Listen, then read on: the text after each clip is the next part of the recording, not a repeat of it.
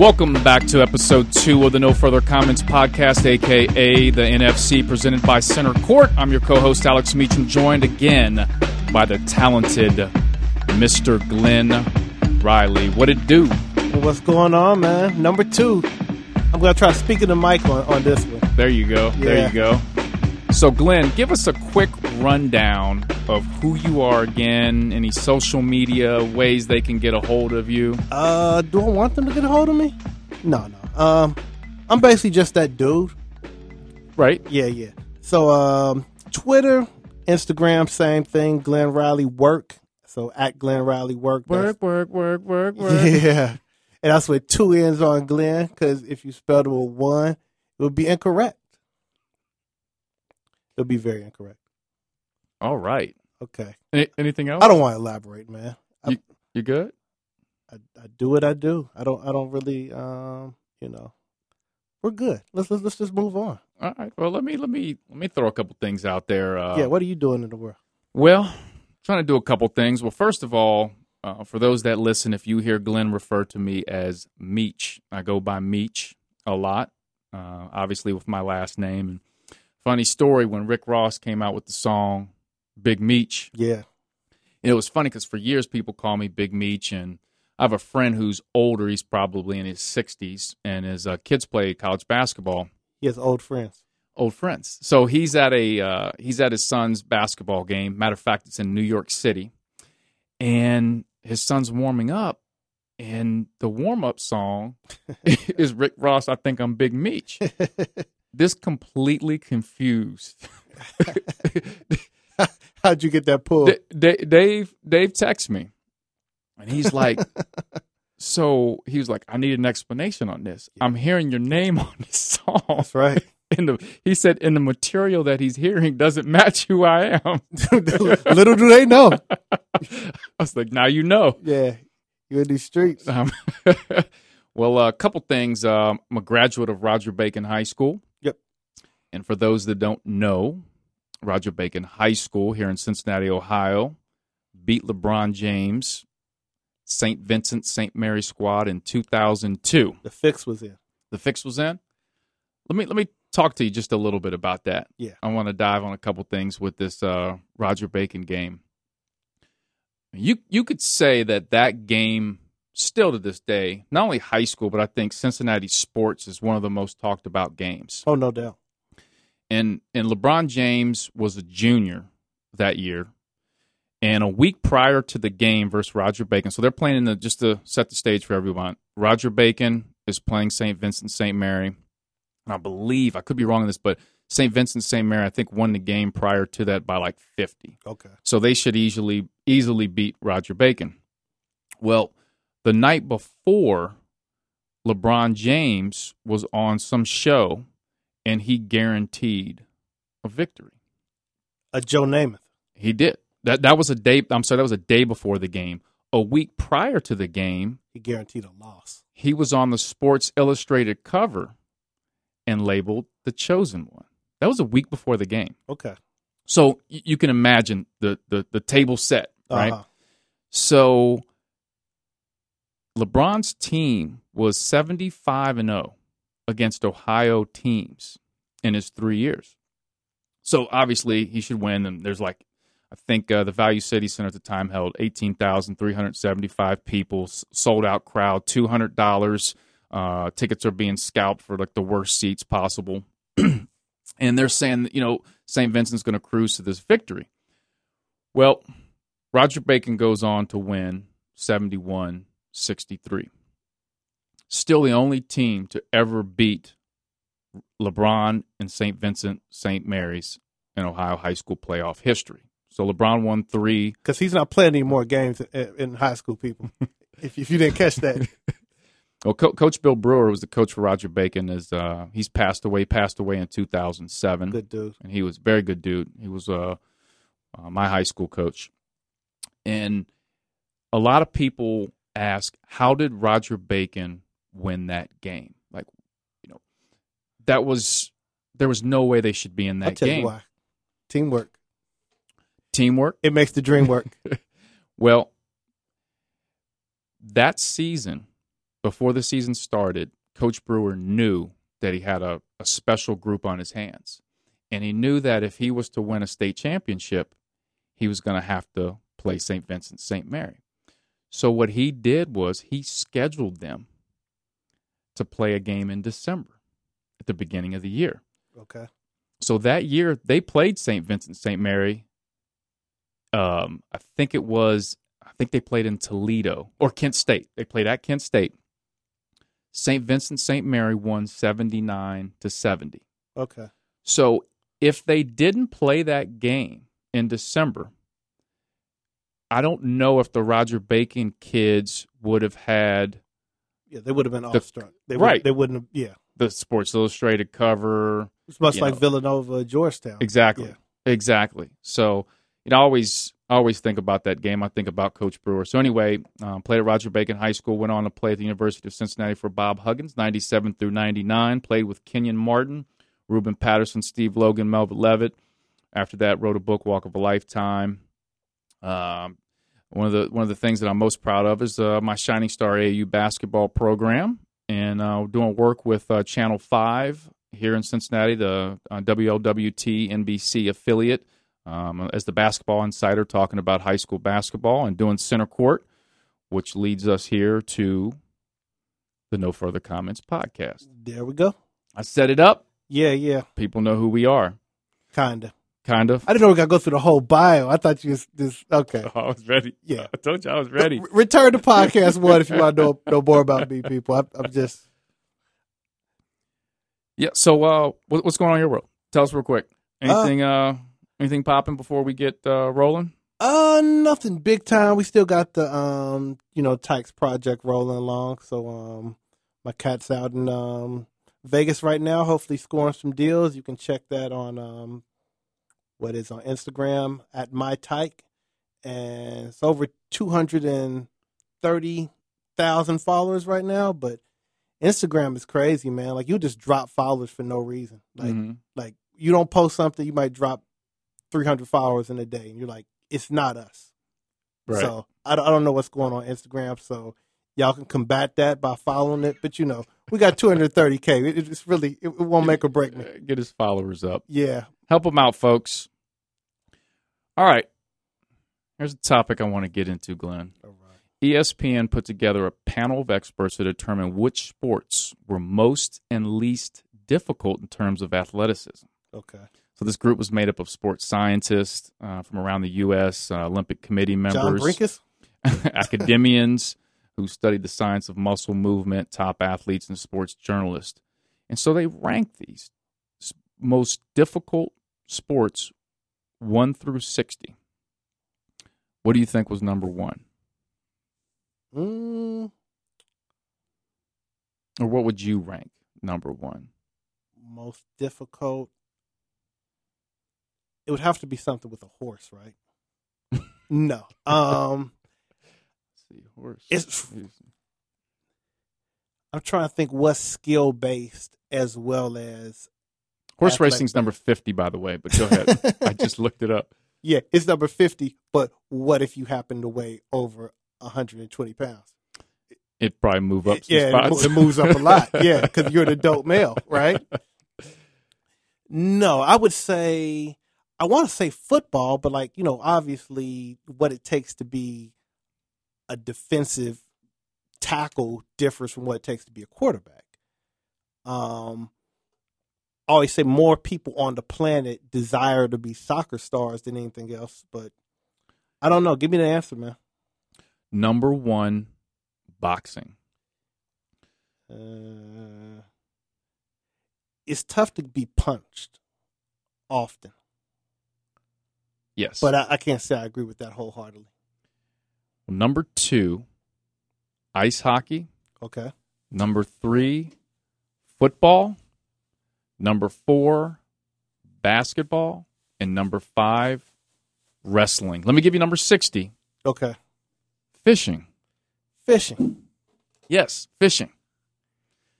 Well, anyone can fish, but can anyone fish successfully? I don't know. Why, why, isn't, why isn't basketball number one? I'm biased, but seems like okay, how many people are basketball players that are under five foot or under six feet in the NBA? Maybe ten or twelve dudes. So on the basis of that, it seems like if you're a normal American male, I guess that's like five nine, five ten, somewhere around that. Mhm. Basketball would be extremely difficult. right. On the other hand, if you're seven foot, you know your chances of making the NBA are, are exponential. So that that's a weird one for me. Yeah. If if you were to have a kid and you and you took that kid and said, "Okay, from the time you're able to participate in a sport Yeah, until you know, yeah, adult age, Uh, which you could maximize, you know, that potential right. in professional sports. Yeah, and I think that's the way to look at it because I think boxing, you could, there is no physical standard as far as um, weight. So if your child grows up to be 200 pounds, if your child grows up to be 130 pounds, there is a boxing division that will accommodate that. But if your child grows up to be 130 pounds, the dude ain't playing football or basketball Mhm. or a number of things. And then golf is an interesting one as well because it's completely skill. I mean, Craig Stadler played golf at a high level at, correct me if I'm wrong, 430 pounds. Well, golf's number 51. Yeah. And, and and one of my favorite Olympic sports, table tennis, is at number 47. Table tennis is higher than golf. Well, you can play table tennis at, at, at 56, like we found out. we found that out last. found out that that, that dude is, is not stopping. See, We need to we need to contact him man. to get him on the podcast. See you in 2020, I'm a- ladies and gentlemen. He ain't a note of stopping. that. Did he win the gold? Do we know? Uh, I hope so. man, That's a story right there. what are the groupies like when you're um, a 60 year old athlete? Are you just still um, going out like that? What's his name? I don't even know. I don't know. It's uh, what country was he? China? He had on red, so I don't know if it, I- that was China or J- Japan has red in the flag, but the I colors think is only so. blue. Yeah, we've got to do a lot more. Re- we we've done a disservice to you all for for not um, having full info on that guy. I know. So I- I need to get in um, Jeff Perry and Ben Schneider from down at Cincinnati Fitness Boxing. Okay, I need to have them in on a podcast and talk a little bit about this. Uh, you know, they're boxing coaches yeah, yeah, and and find. I mean, obviously they probably agree with this uh, ranking here, being number one. they'd and, be biased. and absolutely, just like I'm biased with with basketball, but I, I would like to I'm find out from their. badminton. I would like to find out from their perspective why they think it would be, you know, number one. Yeah. So you would go with you would go with football. I guess it's it's weird. I would say no. I would go with basketball because it's, it's fewer jobs available. So just from that terms, more people want, at least in America, want to become uh, NBA basketball player that can't because the team is twelve people, and in, in basketball, it ain't no. I mean, you got the D League, but I mean, there's really no viable minor league in which you can get a, a real, you know, a contract that'll make you rich. So if you're not an NBA, you're just like a normal person. I mean, you could make, you know, you could you could be a, a manager at Sears and, and bring in D League salary. Mm-hmm. I've done it. Well, you, you've no, done this, No, I've never I never worked at Sears. like Master P. who did who did Master P play for? He. uh But by Uh, the way, for, Raptors, right? for the for the for the people that are listening to the podcast, uh, Glenn and I are working very hard at creating a No Limit Records podcast. And for those that don't know, No Limit Records um, is basically a '90s. When you say it started in '90s, Yeah, yeah. was that Yeah, mid to late nineties. yeah hip hop movement out of uh, New Orleans that was just Yeah, head, headed by Master P and, and his his brothers.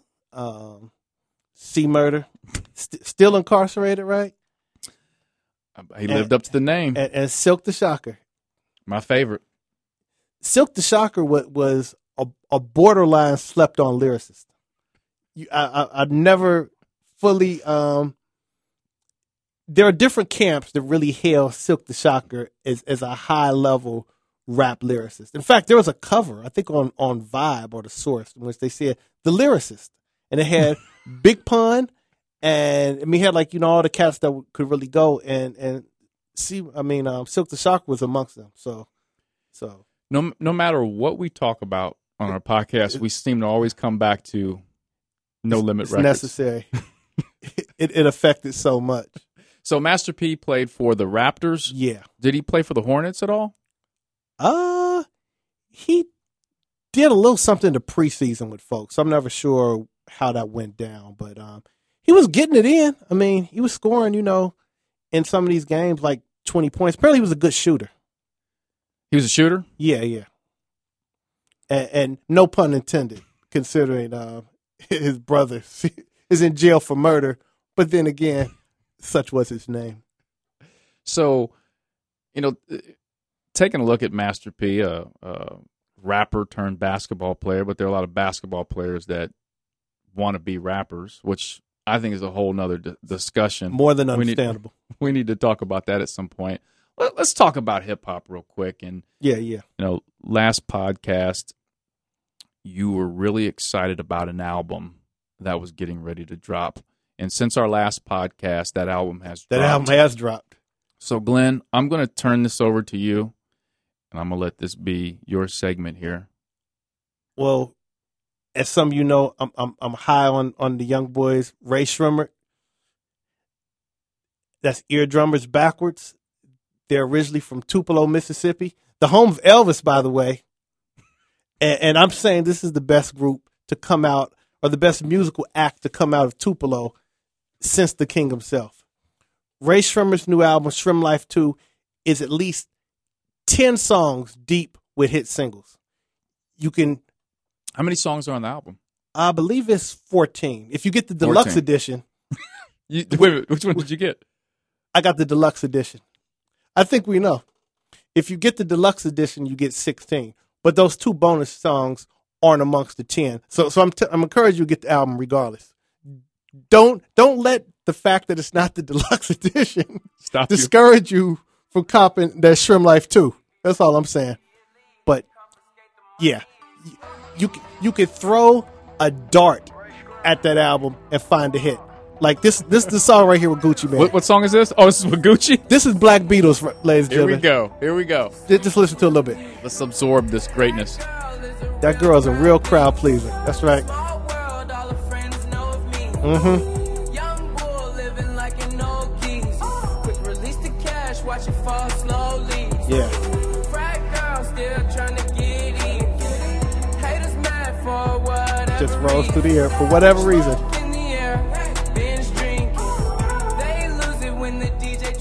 I Yeah. could see you, Glenn, cruising down 71. Oh, you will see me.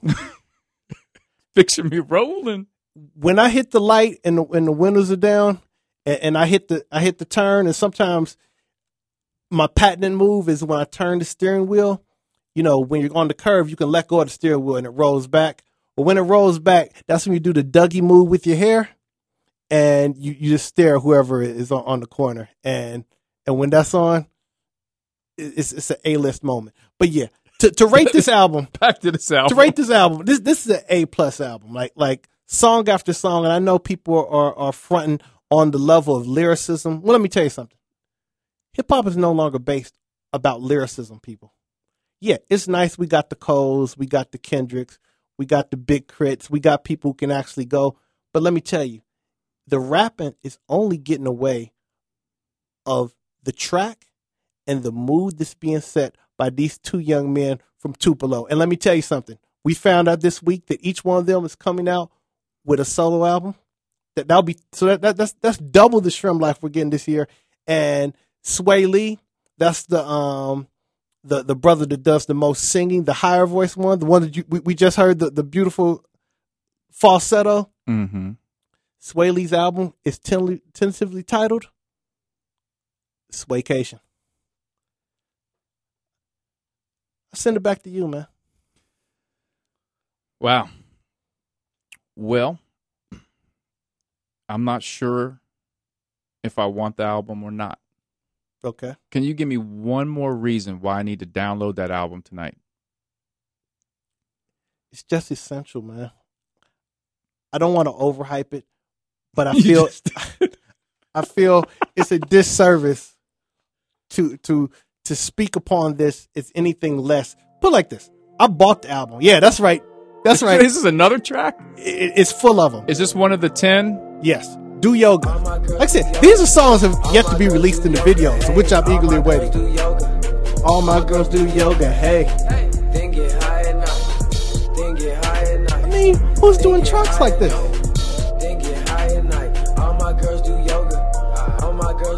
And this is a call for fitness among, among- amongst young women as well. You know what? That song right there Yeah. did it for me.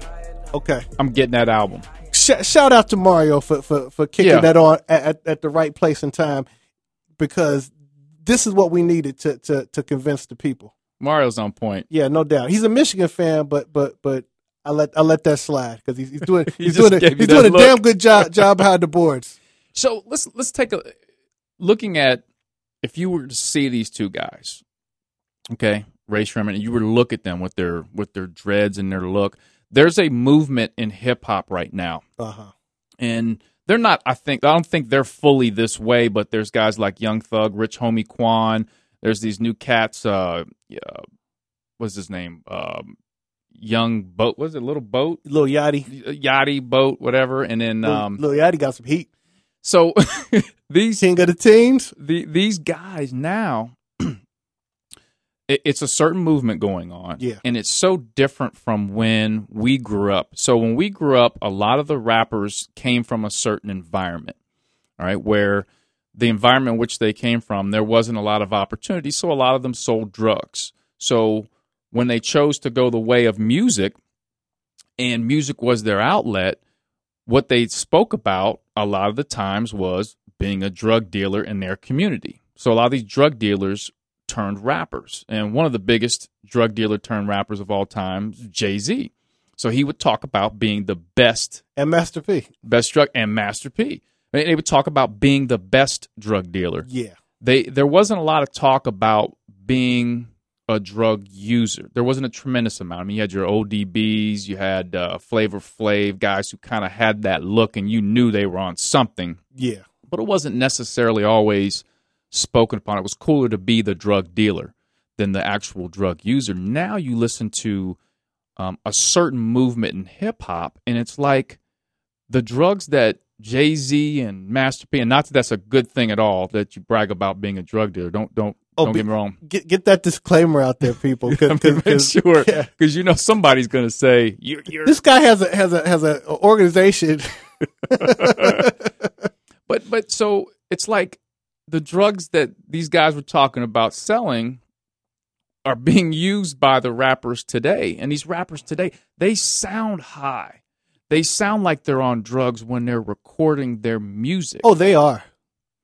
Make no mistake. So the question is it's obvious, obviously different today than it was. Is is that a bad thing, the music that is the, the movement that's coming out right now? Yeah. Uh, I want to say it's a good thing in the sense that we've now moved to the point in which black kids can use recreational drugs as opposed to crack. If if that could be said, because in, in the '90s, what you were rapping about was was moving coke, and now True. I guess what you're on is that okay, you're now on the other side of the table, but at least you're not on the stuff that can kill you, which is a weird improvement, but still a bad thing.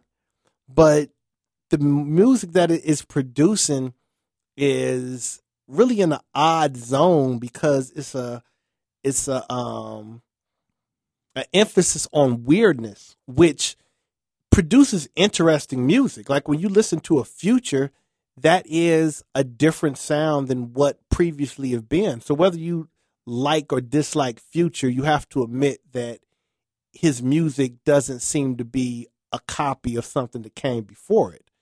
But I don't really know where we're going with this because what's the logical extension? Do you just keep getting drug rappers? Do we have is there a new drug that'll produce a new sound? I mean, you know, I guess the '60s, a lot of those cast the Right. Jim Morrison's of the world were, were basically, you know, experimenting with LSD and, and but you know, we lost a lot of those cats because of it. I mean, you know, Jimi Hendrix, Janis Joplin.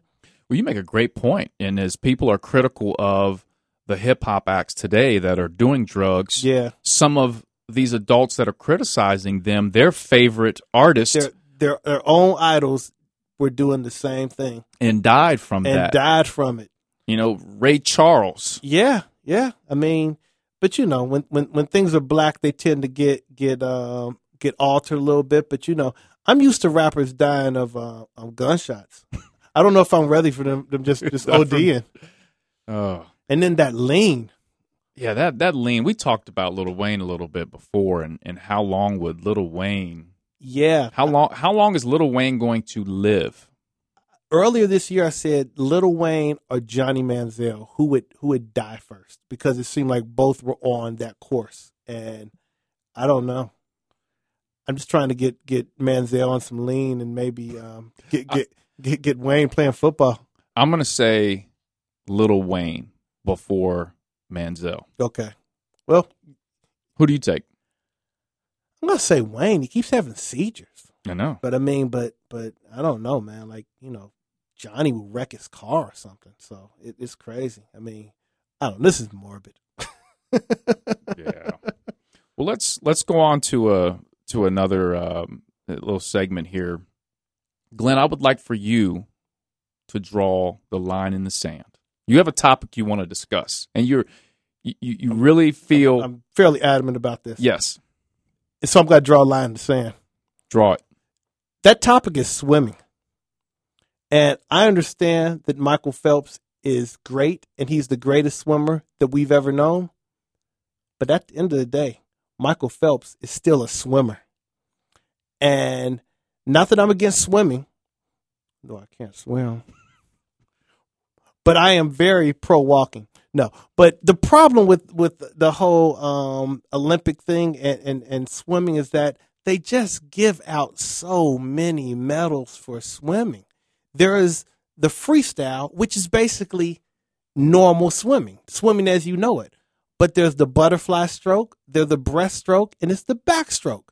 So you're literally going to give an award for swimming backwards. Do we get a medal for walking backwards?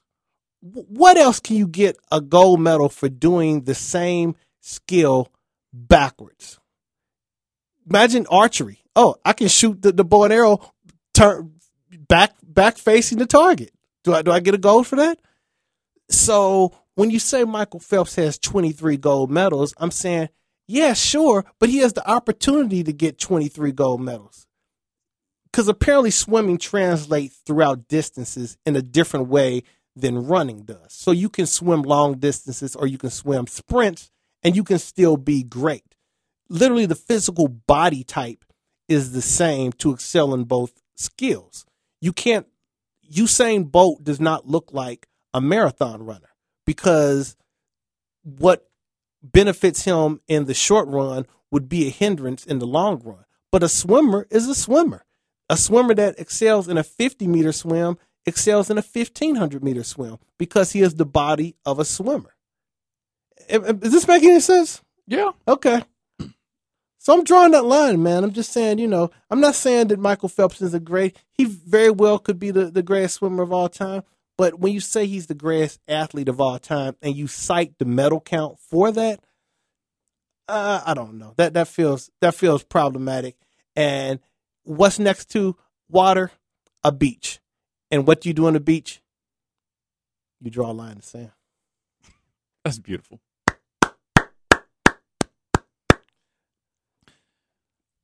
Well said. Yeah, yeah.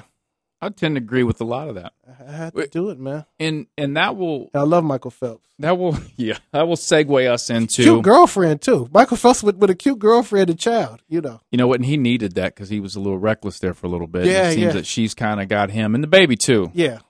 got A him in the right baby lane, will steer you right. no doubt. Yeah. So, uh, speaking of swimming, This is a topic that I really want to discuss, and I really want to hear your opinion on Simone Manuel. Simone Manuel becomes the first African American woman to win an individual Olympic gold medal in swimming.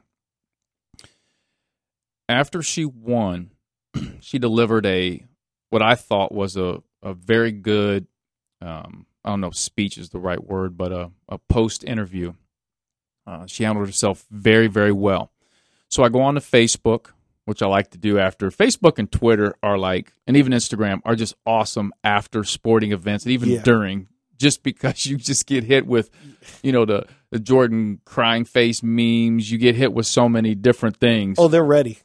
Oh, there, there's somebody in the basement creating the, the Jordan crying face memes. I, that, Yeah. I'm convinced. yeah, there's somebody doing like, regardless of the result, they they have they Oh, have it's ready. It's, it's- yeah, it- It's on ready deck. To go. Yeah, we. I'm I'm pressing A for, for for result A. I'm pressing B for result B, and it, it's going to be posted. There's no doubt. So she wins the the gold medal. And as I look on Facebook, I see a lot of especially black women are proud. Uh huh. Especially black women with daughters Okay. are crying. Oh wow. And you know, you know, I read some of the posts that how emotional they are. My daughter is watching her and it, it, it meant a lot. Some were crying because um the hair, that that that this this black woman was actually willing to get her hair wet. I saw somebody say that. So later on, I was talking to a friend who's a, a middle aged white guy, and we were talking about the Olympics, and we started talking about Simone Manuel, and he just he was talking about how great her uh, speech was after the swim, and and how great that was for her, but he said something to me that that really struck me and I think there there is a group of people that feel this way. He said, "I don't understand why we have to make it a big deal that she's the first African American swimmer to win a gold. Why can't we just congratulate her as a woman swimmer? Like why does it have to be that? Aren't we past that?" And so I, I- you know, I started to engage with him, and he goes, "Listen, I'm not the only one that feels this way. There are other people that Oh no doubt. that have this feeling. Mhm. So I want to throw that out to you. Take a take a uh, take a dive with that. Yeah. Oh, well, you make a big deal because it's never happened before. Um I mean, I don't know. Sometimes I wonder that that we're in a stage in which there is a resentment towards um any racial distinction being made because we are now you know, in the age of Obama and post racial America, that things like that feel like, oh, I thought we got past this. We don't have to, you know, speak on race anymore. But I mean, you know, accomplishments are accomplishments. Like, why do we have to talk about Jackie Robinson? It's like because he was the first to do it. Like, Right. yeah, we we would much rather not talk about um, racial breakthroughs because they would have already happened. But until every breakthrough is made, then every breakthrough will be treated as such. I mean, why do we have to talk about Hillary being the first woman president? Because we haven't elected a woman president, and it's Mhm. 50 percent of the population. And if that doesn't sound messed up to people, you know, I don't, I don't, I don't get it. And by the way, women, you're 51 percent of the population. There's more of you than us. The fact that we haven't had a woman president before is your fault, and you should you should all look in the mirror and be ashamed of yourselves. That was Glenn Riley. A- Ashamed. That was Glenn Riley. Yeah, that that was Alex Meacham commenting on on, on, That was Glenn Riley. On taking these women to task. Well, you know, and he said uh, this is the same guy, and I, I didn't I didn't attack him because I think you know his point. He said other people feel that same way, and then he He's being honest. Yeah, he's being honest, and, and I, I don't think it was from a. I don't think he was. And I know him very well. He wasn't coming from a bad space. Yeah, he's yeah. just like, man, are- aren't we? Aren't we past that? And he goes, why do Why do you need? Why do Why do we need the BET awards? He said this too. Why do we need? Why do we need the BET awards? Ray You don't. You don't for Rae Sremmurd's album, album of the year. put put Rae Sremmurd on the Grammys, and we won't. But I, yeah, you know, and and that's the way that's the way he feels. yeah. But I mean, you know, why do we need the um, you know, you know, you have these conventions where they give out they give awards out for everything. I mean, you the the, the national textile industry will give out their their CEO of the year, just random stuff. There, there's probably a, a yogurt bureau that has has you know top yogurt salesman, uh, Pacific District, 2016. Speaking of yogurt, real quick, I I have to interrupt you. Have you ever had daiquiri ice from Baskin Robbins? I don't know what that is. You you don't know what that is? I don't know what daiquiri is nor ice. It I'm gonna tell you what it it's a flavor. It is the greatest flavor of all time. It and, and it's I don't know what Is it it is. Graeter's? I got a Graeter's gift card on me right now. Graeter's is Graeter's is awesome too. Yeah. And, and for those that don't know, that's a Cincinnati-based ice cream made very popular by Oprah Winfrey. Okay. Oprah gets a whole shipment of Graeter's sent to her. no, no comment. We'll you, you ain't gonna have me saying nothing, nothing crazy about Oprah. we, we try to go national with this. You wait a minute. You just diss women Huh? not voting. No, I said said there should be a woman president because there's more women. Come on. Except if if there was was uh, a hundred people in, in America and fifty one were black, you would never have a white president unless Bieber was running. You bet you better put up Bieber. So so so daiquiri ice. Uh, you, you, I mean, daiquiri ice is one of the greatest flavors, and I don't know what it is about. Is strawberry daiquiri? What is the No, it's like a lime. Okay, I don't know what it is about me and and my food. because you don't eat chocolate. I don't eat chocolate. That's crazy. I don't- That's- I don't eat uh, pork. Well, but no one eats pork after Brand Nubian's album. out. All for one. Uh, I don't eat. Uh, I don't eat red meat, so I don't eat. I don't eat steak. And I, I, I've told you, I go places and I don't eat steak, and people will tell me, oh, "Oh, people are resentful for that. Oh my god," they tell me I'm un-American. eating meat in certain parts or, or depend on how you were raised is is like is it's religious. It's like saying I, I I don't I don't believe in a God. They'll be like what you know. Mm-hmm. Yeah, I mean because people get you know. I got some like southern relatives that they they salty. You talk talk about pork. Like I don't I don't eat pork. You just you just say no. Like I'm just not you know what I'm saying. Like Yeah. they're not. But you don't want want no pork.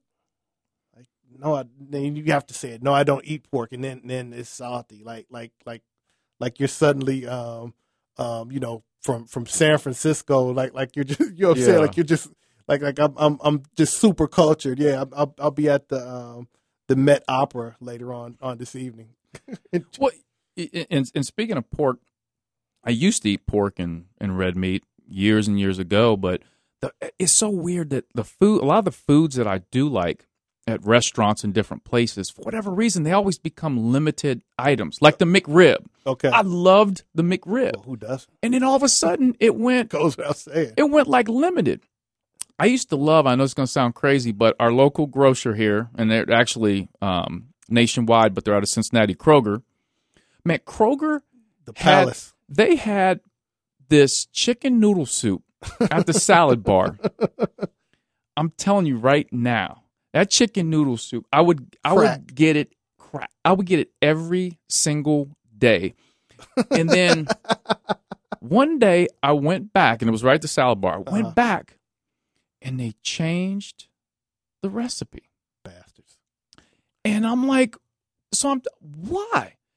Same thing. Another restaurant. I love calamari.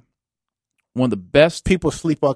It's, it's a girl I'm trying to get to try calamari, and she like like you can't even tell them what it is. You got to trick them. Yeah, you gotta be like, it, this is this is chicken. Yep, you got to trick them. this is You- chicken, girl. With calamari, you have to trick people Yeah, in eating. There's no doubt about that. And that's actually how I was tricked into eating it in New York City by my mother. She told me they were onion rings. they'll try that lean. They won't try calamari. So, in, in one restaurant here in town had the best calamari that I've had locally. And sure enough, they changed the recipe.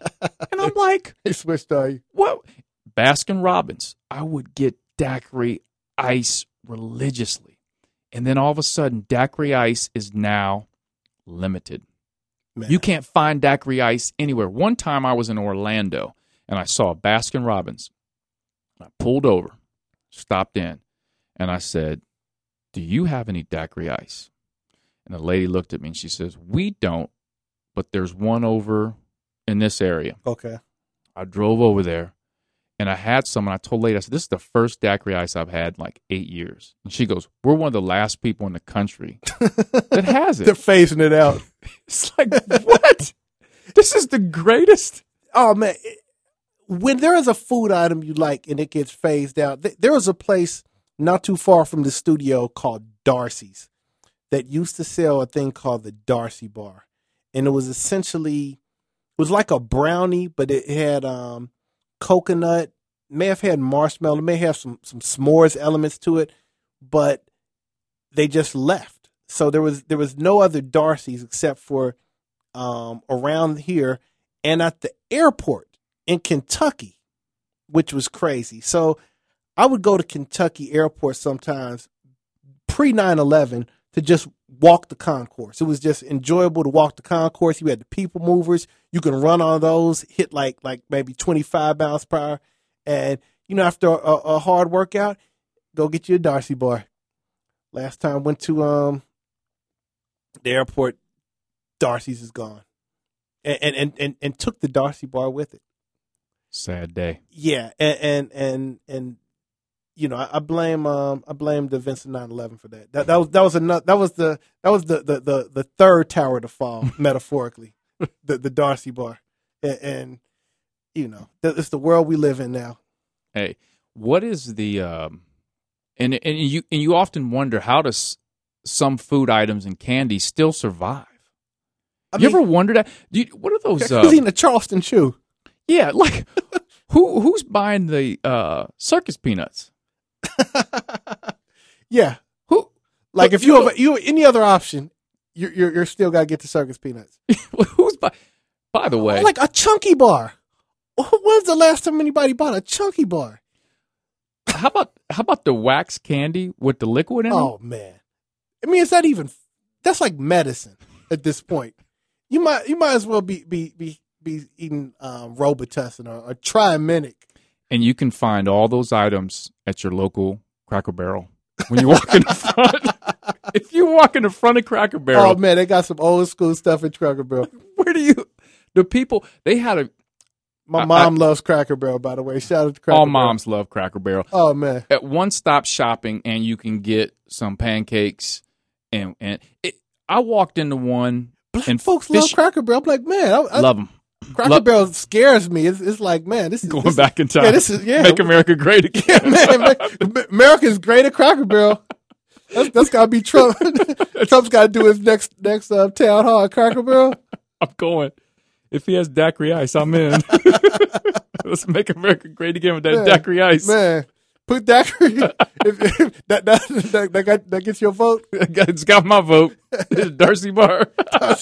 they all all your your favorite your favorite. Um, they got the old recipe for that joint still Cracker Barrel. I walked into a I walked into a Cracker Barrel in Fishers, Indiana, Okay. and they had a wedding dress. I was like, "What?" They had a wedding dress, and next to the wedding dress, Worn by Loretta Lynn. they, they had a they had a broom, and it was an electronic broom Okay. that moved back and forth by itself Why would that do? Why would you want that? next to the wedding dress. I don't. What, does that symbolize? right, right. Put it to work. Yeah. what? My wife gonna be doing a lot of cleaning. Gonna be sweeping these flows. Oh man. Oh in man. the in the random music you can find in Cracker Barrel a, a, a, a Benny Hill season one through eight. you will find like um, just the most random music. You Yeah. fi- the Temptations, which that's that's not random, but you know that'd be next to like um, who did I whose CD did I see in there? It was like, are, are these people serious? Like, yeah, yeah. are people really going in there and going, yeah, I need that? Yeah, who goes in for dinner and leaves with like a Kenny Rogers CD. like like those aren't. I mean, you know, the, the impulse buys you have like like are normally like food related. Like you know, you're at Kroger's and then you, you know, Right. okay, I see, uh, you know, a pack of pack of chewing gum, fine.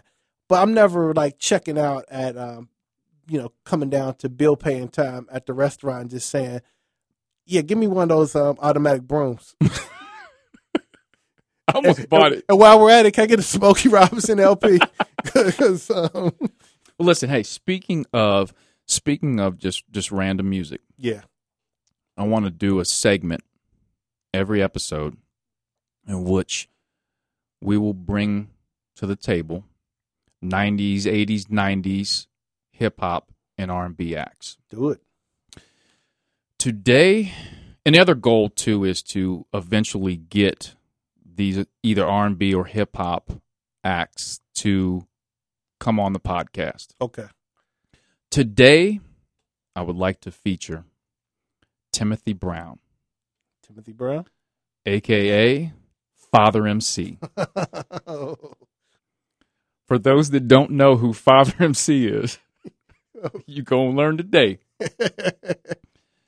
Father MC came out in 1990, and he was part of the the New Jack Swing rapper, the that Uptown okay. records movement, which was um, Andre Harrell, and believe it or not, the intern at that time at Uptown Records was P Diddy. Sean Puffy Combs, aka P Diddy, That's right.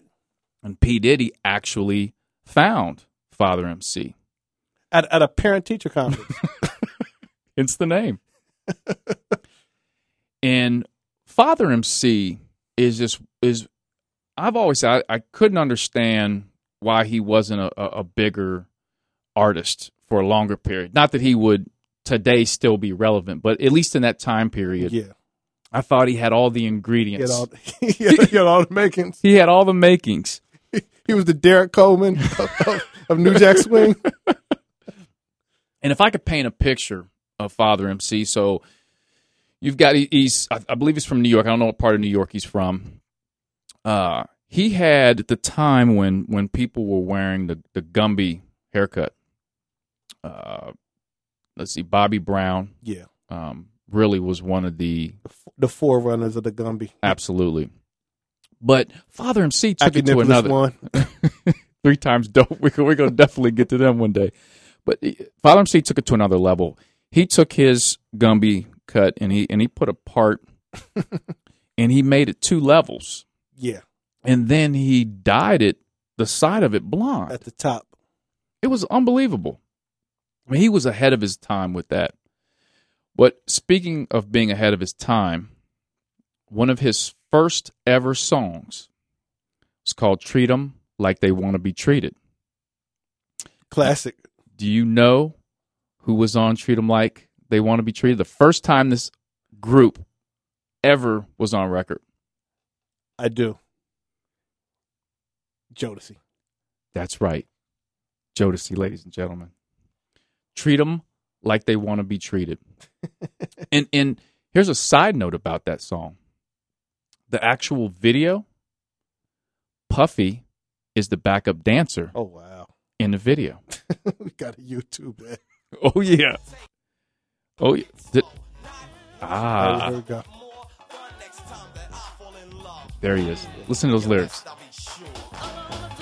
Treating like they. That's Jodeci right there. Listen. Yes. That's K-Ci and JoJo right there. Treat them like they. Everybody, just close your eyes and listen.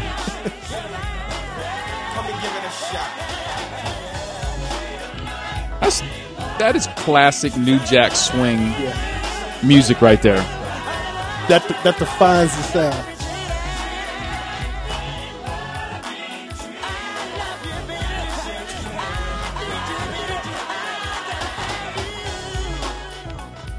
That's beautiful right there. Now, also, he introduced Mary J. Blige. Oh man. All I Do for You. Okay. That was her first time actually being on record as well. And uh, pr- I guess prior to this, she was on the Apollo. She was a backup singer for a long time. Okay. and she was on the Apollo. And I don't, I don't I'm not sure if they discovered her from the Apollo. They probably knew about her, but I guess Puffy had something to do with that. But the first time she was on record, and if you see the uh, actual video, Mary J. Blige is in the video as a backup singer, and she's got this short little bob haircut. Oh, okay.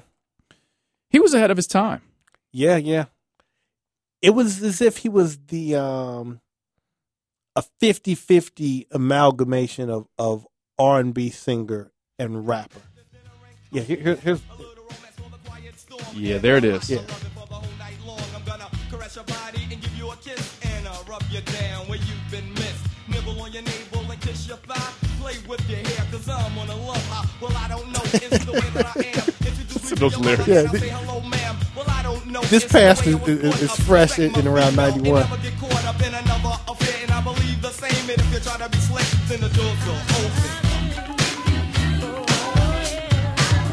Mary right there. That's a jam, huh? That's Mary right there. Yep.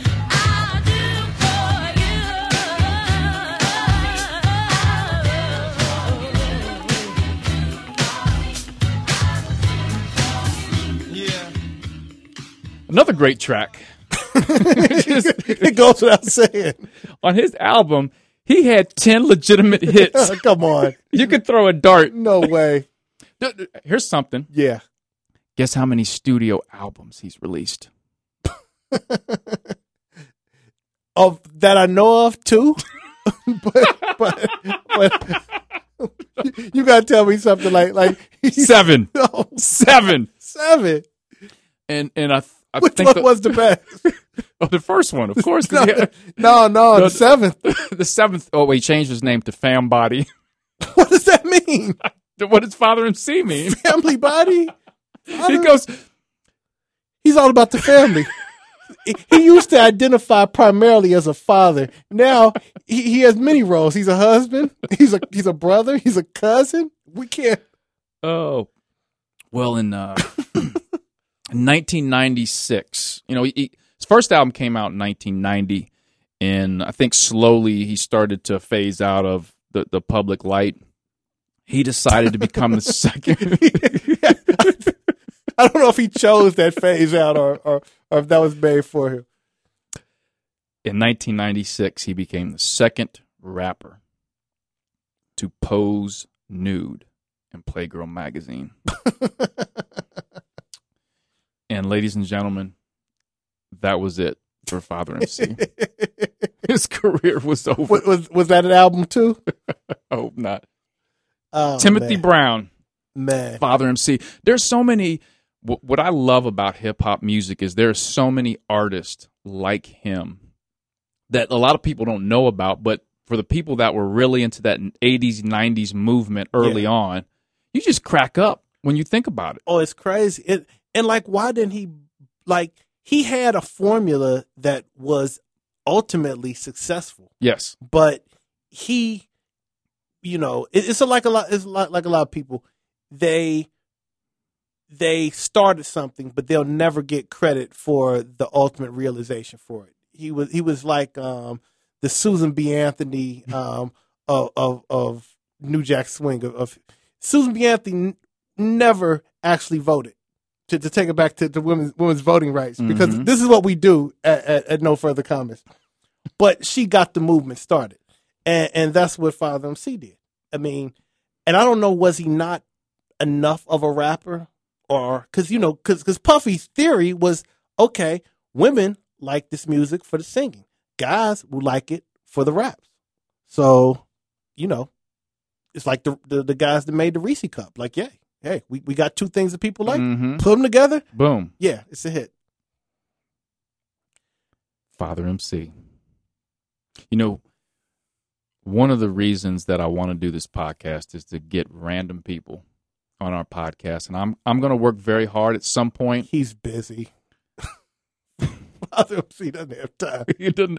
You mean fam body? Somebody- fam body is too busy. Now Father MC's not Fa- busy. Father MC's not busy at all, but Fair Fairbody is too busy um, dealing with, with his family. Eh, I, I need to I need to catch him on the day he's Father MC. They they come first. Oh, Father's Mm-hmm. Day. We got Let's that's get, get him on Father's Day podcast. Father's Day. We'll have Father MC. Well, I Yeah, got- I that's got a the move. Question. It, Mario? Am I, am I allowed to ask a question Sure, Sure. on the NFC podcast?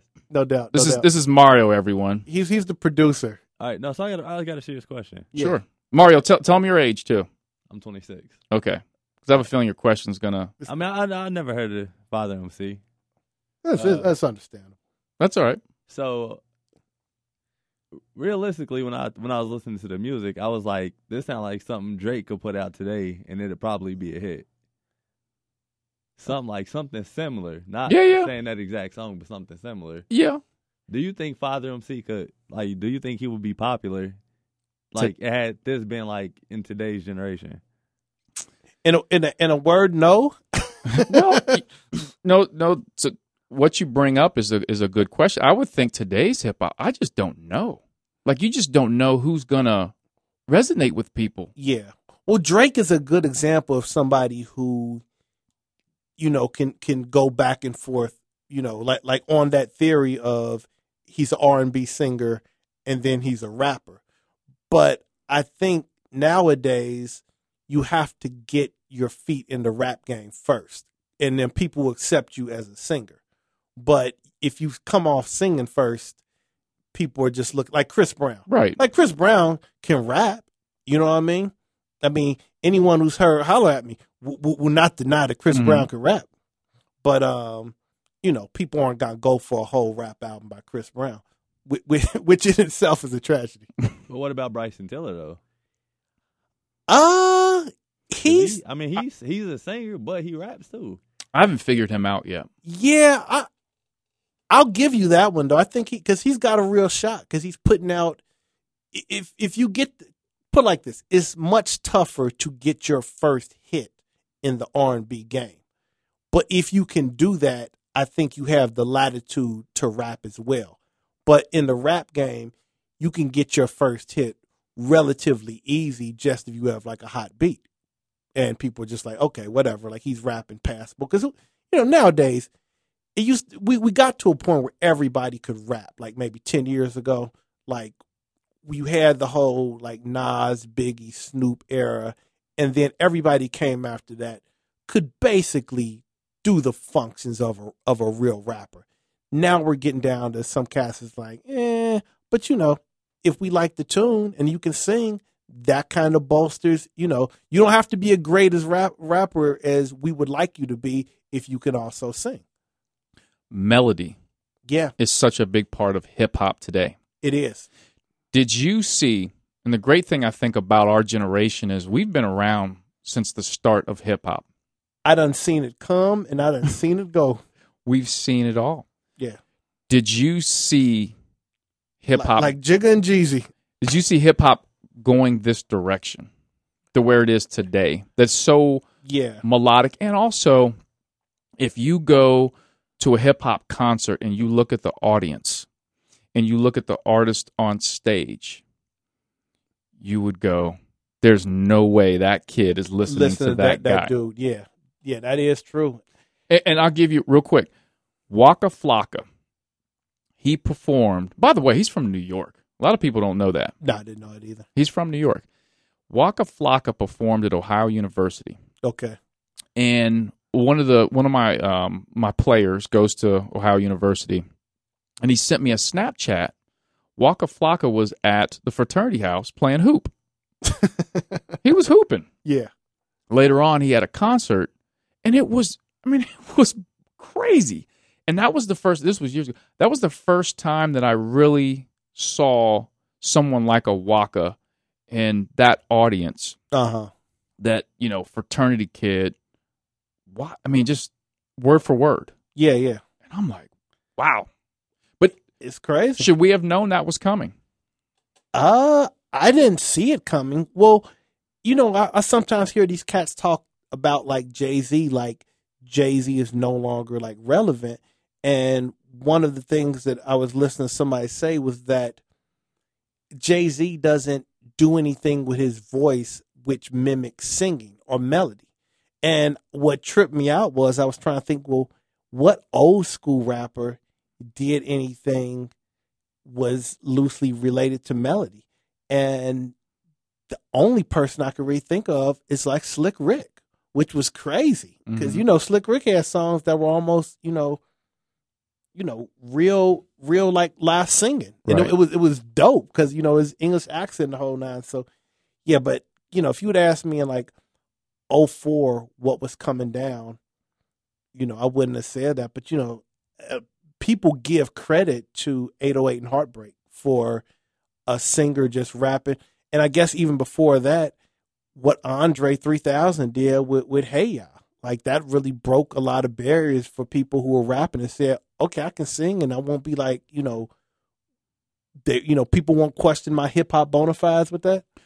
Andre 3000. People want him to come back.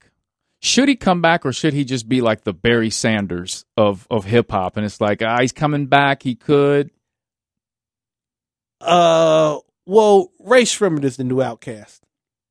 So let's get that out there. Back to Rae Sremmurd. but yeah, he should. Well, I've just got a problem with with all these people who are, you know, we hold them to such high standards talent wise, and they just don't produce. Like it's been ten years, and Andre hasn't come out with any, you know, a follow up since you know Speakerboxxx or whatever, and you know, everyone's you know entitled to live their life, but you know, him and Lauryn Hill just like it's like no we good. We we don't really have you know a contribution. And i guess in some ways i'd rather you do that as opposed to like ruin your your your whole Mm. you know what we got going but you know it seems like when you're that dope you could come out with something at any time and keep it going because Big Boi's still working and you know Big Boi's got to be salty every every day he Oh, yeah. up Oh, here, here we go. Here's Andre 3. What's the starter? Something good. Where me and my nigga rode the MARTA through the hood. Just trying Now every day we looked up at the ceiling. Watching ceiling fans go round trying to catch that feeling off instrumental. Had Beautiful. my pencil and plus my well he's cold Oh, no, yeah. no, no, one- no one's doubting how, how, how good he is If he drops an album out right now, it's, it's number one, and and it, and it probably would be the best thing this year. And what is he doing in this time? Like, has he made music? I mean, and and by the way, the um Jimi Hendrix bio that he was in is slept on. Like, there was talk that he could have lightweight, you know, received Oscar consideration for that, and it's, it's excellent. Like, really, yeah, don't don't sleep on that. I've never, I, I didn't even know it was out. Yeah, I mean, well, it was probably uh, 2014, Hmm. but um, it was live because they didn't have the rights to his music. So, um, to compensate for that, it was basically focused on maybe the two or three years before he blows up, and, and by doing, you know, because so often you get these bios that are just overarching and they're trying to do someone's whole life. And just by taking a snapshot of that period of time, you know, it was dope. And I'm like, you know, I, I, I hope more people, you know, go out and check that out. Cause I mean, that was, you know, that was a top 10 film of the year in my mind. Well, we've covered a lot We've today. covered a- we've covered a lot. We've covered a lot. Well, as far as I'm concerned, I have no further comments. Hey, that sounds like a, that's a hook right there. That's a hook right there. and and as the music comes in, we need to let people know who this is. KMD, Peach Fuzz, Oh yeah, yeah. Classic. classic hip hop group. Yeah. Causing much damage. We appreciate everyone listening to the No Further Comments podcast. I'm your co-host Alex Meacham. And I've been your co-host Glenn Riley. Check us out, tell a friend, and let's keep it going, y'all. Hooty hoo!